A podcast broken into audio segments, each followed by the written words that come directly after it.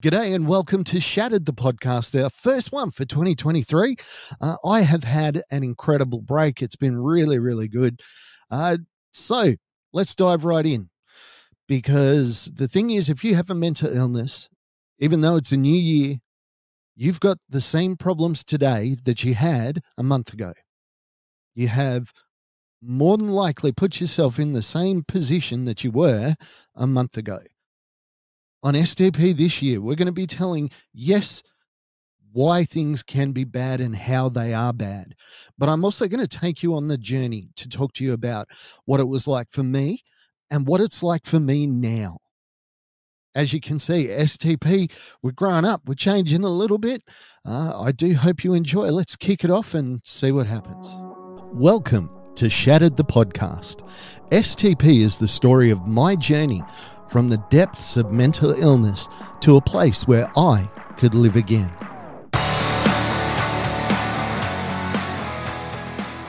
What happened that was really, really bad? And I want to tell you that just the fact that I'm back on air should be testament to you of how far I've come in my mental illness. I went through a series of situations, and I'm not going to go through them all at the end of last year. That if this had have happened three, four, five years ago, it would have destroyed me. Um, in fact, if I had been in my old uh, mindsets and cycle and way of doing things without the skills that I have now, uh, I know that suicide would have been an option. Uh, the suicidal idea, uh, the su- suicidal ideation came back in strong and unexpected ways to me. So let's talk about living in mental illness and thinking that it's never going to change. When I was first hurt, I did not understand how much I was hurt. It's not like when you break an arm and you go to use the arm and it hurts. You go, oh, I've got limited capacity now. I had to learn that I had limited capacity. And that was probably the biggest issue that I faced is coming to terms with the new limits to my ability to do everyday things. And that was a source of frustration and anger. I I don't understand why I can't just go and see my friends. I can't I can't understand why I don't want to see my friends. I, I don't know why I can't express love to my my my wife my family. You don't know. And you don't have the language or the skills to understand that that's where you're at now. And that just becomes frustrating. It's like when you want to do something that you know you can do well, and somebody, for some arbitrary reason, says you can't do that anymore. As Australians collectively, we arc up about that sort of thing. I think there's no Australian that likes being told that they can't do something. It's just part of our psyche. It's who we are. We believe that everything is possible in any situation. But to all of a sudden be told that no, you can't do that thing, and it's something that you know you can do well, you can't do that anymore. You get angry, you get frustrated. And the people around you just see the anger they don't see the anguish that's inside, the desperation, the hope that you might get back, the dashed hope, which is the bigger killer, the dashed hope that I want to try and do something, but I can't. People don't see that side of it. And when you're looking in from the outside, you just see somebody that's angry, that is not doing things that you know that they're clearly capable of doing. Why won't he go out and see his friends? Why won't he just come over to my house and have a chat? Or she, or they. Why won't they just do what they used to do? Why can't they get back to what they were? They were so good at this thing, they were so great at it. And now everything's changed because of this mental illness. And therein lies the problem. because we say that we say that everything's changed but it's become almost blasé. It's become this thing that oh yeah everything's changed it's a new situation. But when something fundamentally changes in your mind when mental illness damages you everything is different. You can see colors different smells can be different things that used to give you joy now give you anguish and pain memories can be a killer.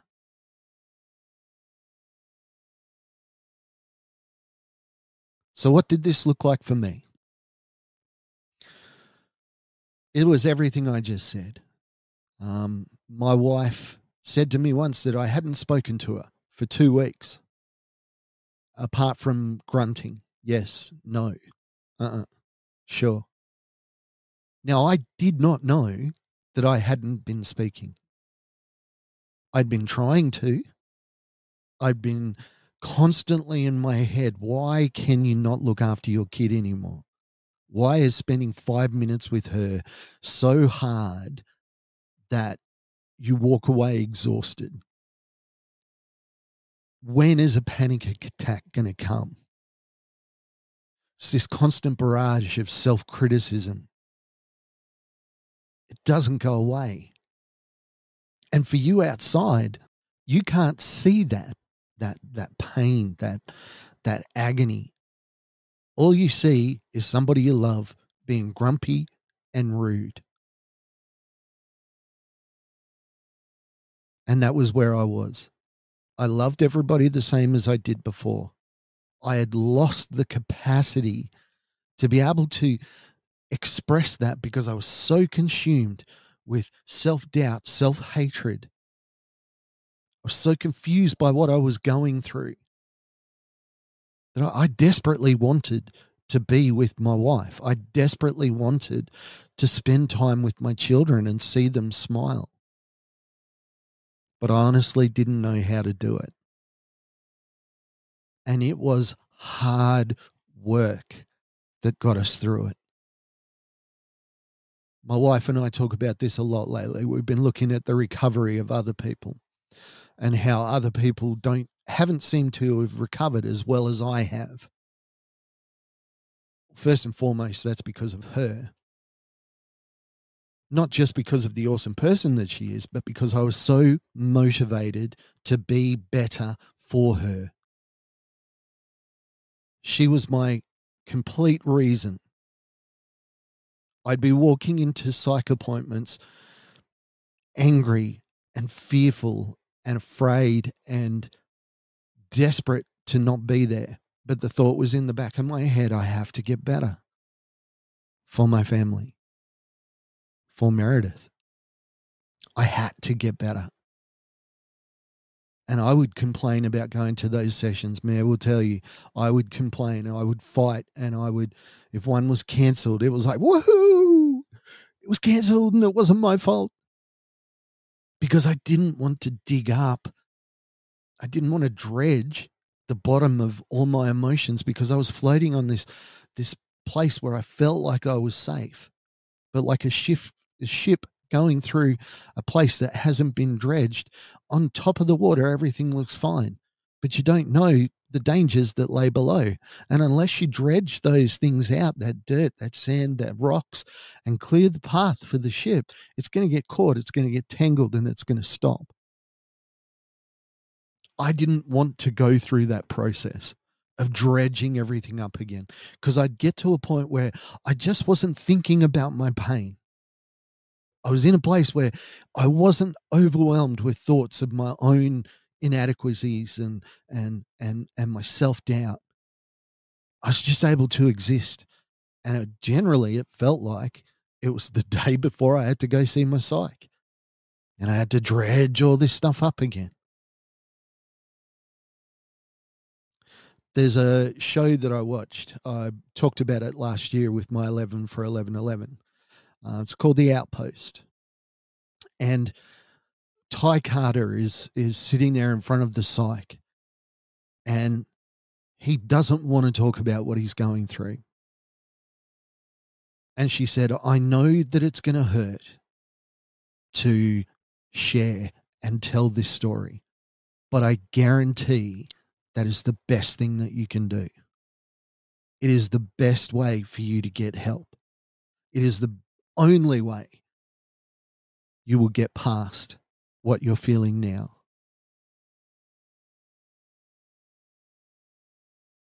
Okay, so what does that look like for me now? I still struggle with all those things that I've mentioned before the self doubt, the self flagellation. Oh, I'm a terrible person. I am shocking at keeping in touch with friends and family because I'm still a lot of the time in the place where I'm struggling with my uh, symptoms. Not struggling so much, but I'm dealing with them. I have to uh, ensure that I stay at match level fitness, if you know what I mean. Like a football player, a professional football player has to stay match fit. He can't just stop practicing, working out, keeping up his strength because as soon as he does that, he's not fit enough for the game. That is what it's like for me. I need to continue to do my strategies. I need to continue to practice. When something negative comes up, I can't let it take root. I can't kick myself for the fact that I haven't called a person uh, for a month. Um, that I want to call. I desperately want to. And that person's been reaching out to me. And it, it, it, for all intents and purposes, it looks like I'm just being a jerk. And I'm not. I'm I'm I'm I'm just working on those things that inside of me so that I can stay match fit, so that I can be there for the most important people, my wife and my family, my kids. It is not as much of a struggle anymore it is not so all consuming. Main problem comes when something significant happens. A friend tries to kill themselves. Uh, you lose a job opportunity. Something big happens. And those thoughts come welling up the inadequacy, the self doubt, the suicidal ideation, and I have to challenge those thoughts. And if I can't challenge them, I need to distract myself from them. But I know that most of the time, all I need is patience. If I'm having the worst day of my life with my mental illness, at this stage in my life, I know that if I am patient, if I just wait a day, two days, sometimes even a couple of hours. Whatever it was, whatever that attack was, that that mental illness crisis was, it doesn't dissipate. It's not that it's gone, but it's manageable. I'm able to, it doesn't have the sting in it that it has in that immediacy. So I've learned to not react in the moment. I need to go away. I need to think about something.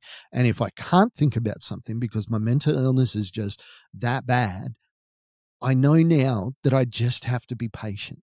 So when the suicidal ideation comes back, when I wake up in the morning and, and this happened, I woke up in the morning with a plan to end my life. And that scared the hell out of me. Because first off, I know that I dream, but I don't ever remember my dreams. I ever since I was a kid. They've all been too terrible for me to remember them. And I've trained myself to forget. So for me to wake up with a plan in my mind, like if I was on autopilot, I would have done blah, blah, blah, blah, blah, and I would have ended up um, dead. Quite literally dead. And I, I,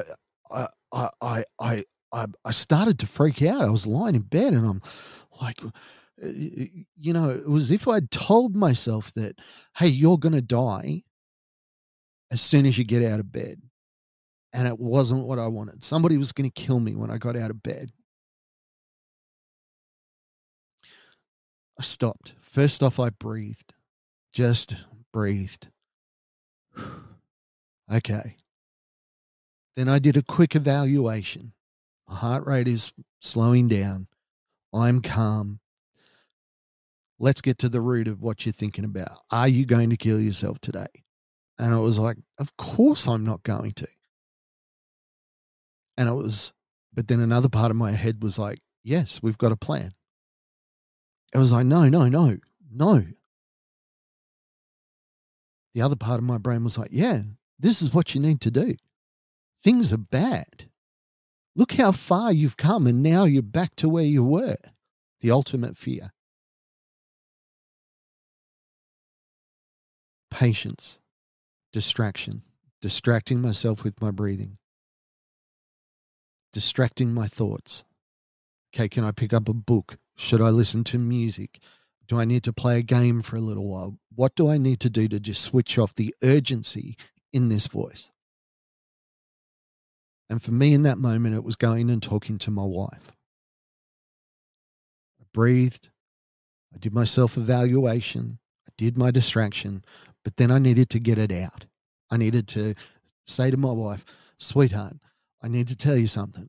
And you don't need to be afraid, but I, I, it's weird. I've woken up with a plan to kill myself and I don't understand how it's happened. Now, she knows me well enough to know that that was not a cry for help. That was not asking for her intervention. It was her, it was me just saying, getting it out there so that it, I wasn't locked in the prison of my mind, wrestling with myself.